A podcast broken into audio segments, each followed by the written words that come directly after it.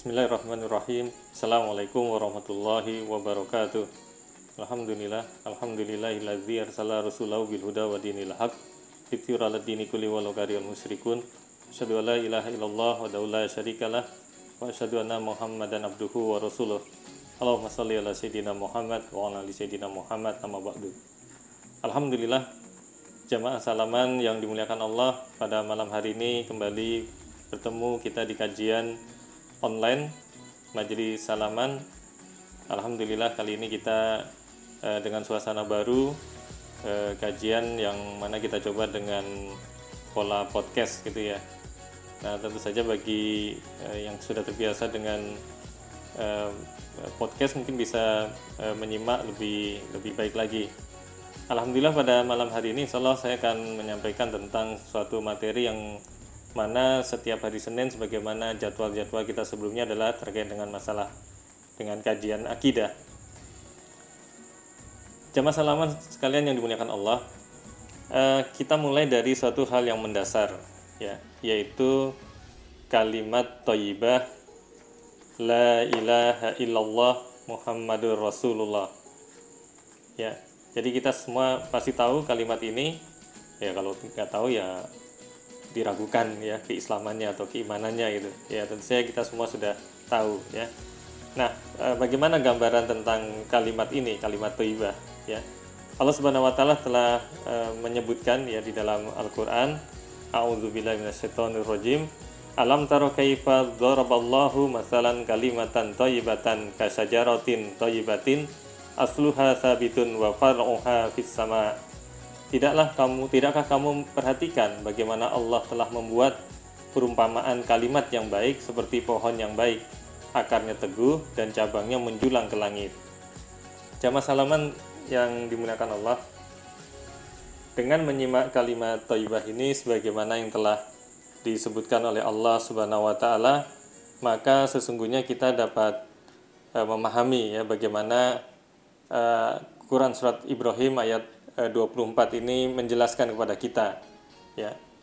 Jadi ada beberapa penjelasan mengenai ayat ini misalnya dalam tafsir Al-Mukhtasar ya uh, dari tafsir Riyad uh, dikatakan bahwasanya uh, penjelasan ayat ini hai Rasulullah tidakkah kamu mengetahui bagaimana Allah membuat perumpamaan kalimat tauhid la ilaha illallah dengan sebuah pohon yang mulia yaitu pohon kurma akarnya kokoh menembus tanah dan batangnya menjulang tinggi ke langit. Jamaah sekalian yang dimuliakan Allah, begitu juga dalam tafsir Al-Madinah Munawaroh dikatakan di sini kalimat toibah adalah kalimat tauhid la ilaha illallah atau kalimat yang menyuruh kepada perbuatan ma'ruf dan melarang kemungkaran yakni Allah mengumpamakan kalimat yang baik dengan pohon yang baik jamaah sekalian yang dimuliakan Allah maka dari sini kita bisa memahami ya bahwasanya kalimat tauhid ini adalah kalimat e, thayyibah ya adalah kalimat yang baik. Allah Subhanahu wa taala telah mengibaratkan dengan sebuah pohon gitu ya. Jadi pohon yang yang apa namanya yang memiliki akar yang baik ya, akar yang kuat ya, kemudian juga e, cabangnya menjulang ke langit gitu ya dan tentu saja juga menghasilkan buah yang yang bermanfaat gitu. Nah, dengan demikian maka dari kajian kita kali ini secara sederhana dapat kita gambarkan bahwasanya eh, gambaran tentang kalimat tauhid ini seperti seperti pohon gitu ya, seperti pohon berarti akarnya yang akarnya yang eh, kuat ya, yang kokoh. Nah, akar kokoh ini apa ya? Itu akidah ya, akidah atau keimanan ya, keimanan. Jadi pohon ini adalah akarnya adalah keimanan kita ya. Oleh karena itu maka perlu bagi seorang muslim untuk e, memperkokoh keimanannya. Nah kemudian e, batangnya ya batangnya ini kemudian e, apa e, kemudian ada dahannya ya ada cabangnya yang menghasilkan buah. Ini tidak lain ada syariat Islam ya.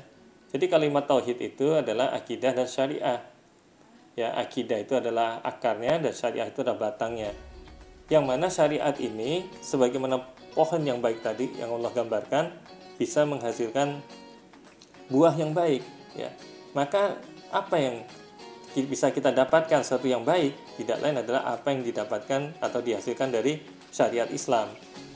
Jamaah sekalian yang dimuliakan Allah, menarik bukan? Bagaimana kita ingin mendapatkan suatu hal yang ibaratnya buah yang yang apa yang segar, buah yang menghasilkan ya, yang bermanfaat gitu ya. Nah, begitu juga syariat ya. Seandainya syariat itu ditegakkan, maka kita juga akan mendapatkan kebaikan-kebaikan yang luar biasa cakupan syariat Islam dalam hal apa saja nah masyarakat muslimin rahimakumullah harus kita pahami ya bahwasanya syariat Islam itu mengatur seluruh uh, hubungan manusia ya baik dengan dirinya sendiri maupun dengan uh, orang lain ya. Nah maka dalam hal ini kita melihat cakupan uh, syariat Islam itu di antaranya adalah menyangkut masalah ekonomi ya.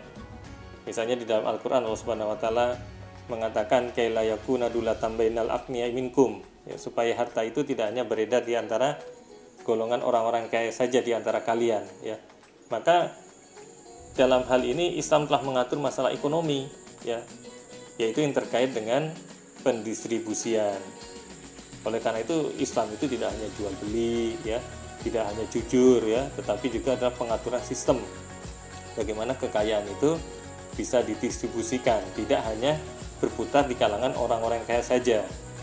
Nah, begitu juga nanti ada pembahasan tentang barang tambang, barang tambang yang depositnya besar, minyak bumi, emas dan lain sebagainya itu adalah kepemilikan umum. Ya, tidak boleh dikuasai oleh pribadi ataupun oleh negara. Negara hanya mengelola ya, tetapi kepemilikan adalah kepemilikan umum atau kepemilikan umat.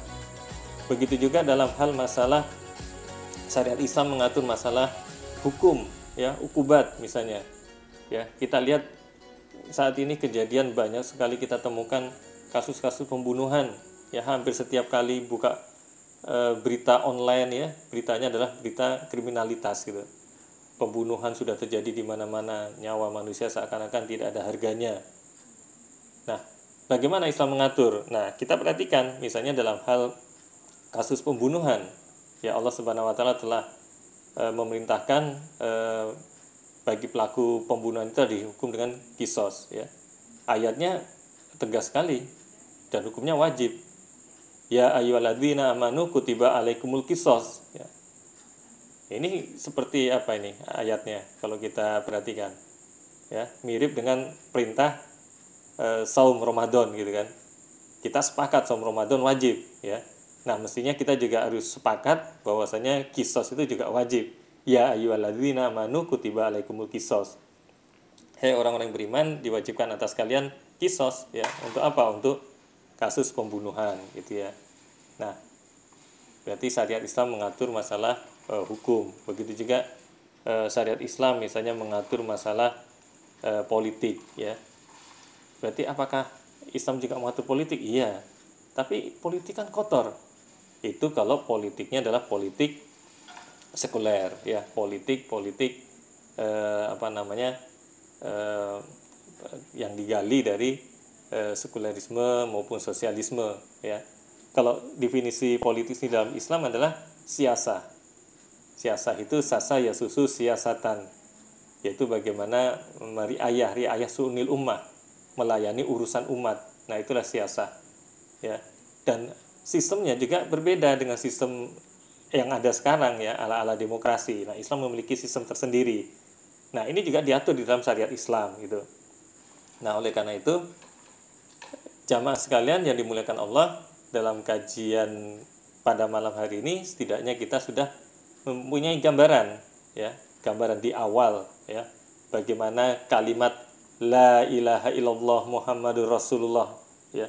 Itu Allah gambarkan seperti pohon ya, yang ada akarnya, yang kokoh, akarnya tidak lain adalah keimanan, akidah, dan memiliki batang, cabang, dan buah, itu tidak lain adalah syariat Islam. Jamaah salaman yang dimuliakan Allah. Sampai di sini dulu pertemuan kita, kajian kita. Nah, mudah-mudahan ini bermanfaat. Ini menjadi kajian awal kita untuk memahami kajian-kajian materi-materi salaman berikutnya, maka dari apa yang saya berikan pengantar ini setidaknya sudah memiliki gambaran pada diri kita bahwa dalam kajian salaman kita juga ingin mengkaji Islam secara utuh ya dari mulai akidah dan juga syariah.